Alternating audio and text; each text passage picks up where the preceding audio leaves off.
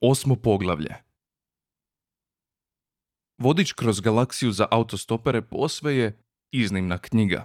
Mnogo se puta sastavljala i preslagala, tijekom mnogo godina, a uređivalo ju je mnogo urednika.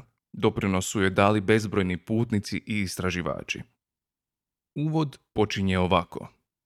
Svemir, kaže se u uvodu, je velik, zbilja velik. Ma ne mreš bili vid kako je ogromno, silno, nevjerojatno velik. Mislim, možda vam se čini da je daleko ići cijelom ulicom dolje do drogerije, ali to vam je živa nula prema svemiru. Slušajte. I tako dalje. Nakon nekog vremena stil se malo smiri, pa se počne govoriti onome što zbilja morate znati.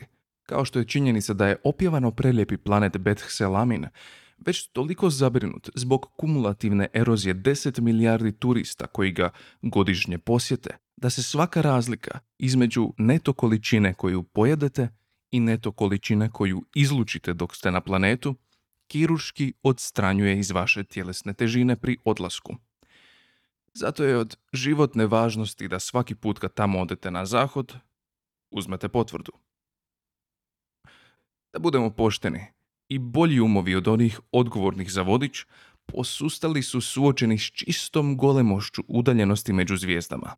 Neki vas pozivaju da načas zamislite kikiriki u Readingu i mali lješnjak u Johannesburgu i slične vrtoglave zamisli.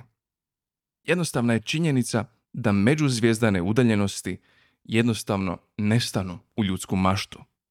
Čak i svjetlo koje putuje tako brzo da većini rasa trebaju tisuće godina prije nego što shvate da svjetlo uopće putuje, treba vremena za putovanje između zvijezda.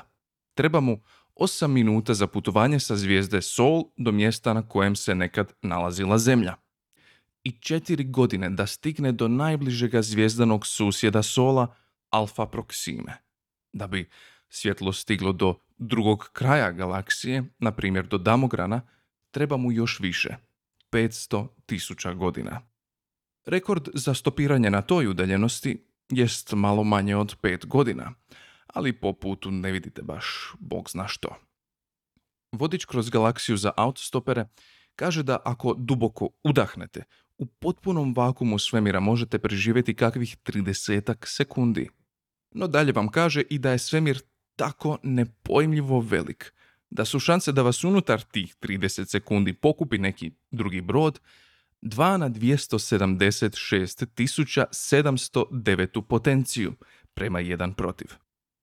A krajnje zapanjujuća podudarnost je da je to istodobno i telefonski broj jednog stana u Islingtonu, u kojem je Artur jednom bio na jako dobrom tulumu i upoznao jako zgodnu djevojku, koju se uopće nije uspio uvaliti. Ona je otišla s nekim nepozvanim tipom. Premda su planet Zemlja, onaj stan u Islingtonu i onaj telefon sad uništeni. Utješno je znati da ih se na posve skroman način pamti zahvaljujući činjenici da su 29 sekundi kasnije Ford i Arthur bili spašeni.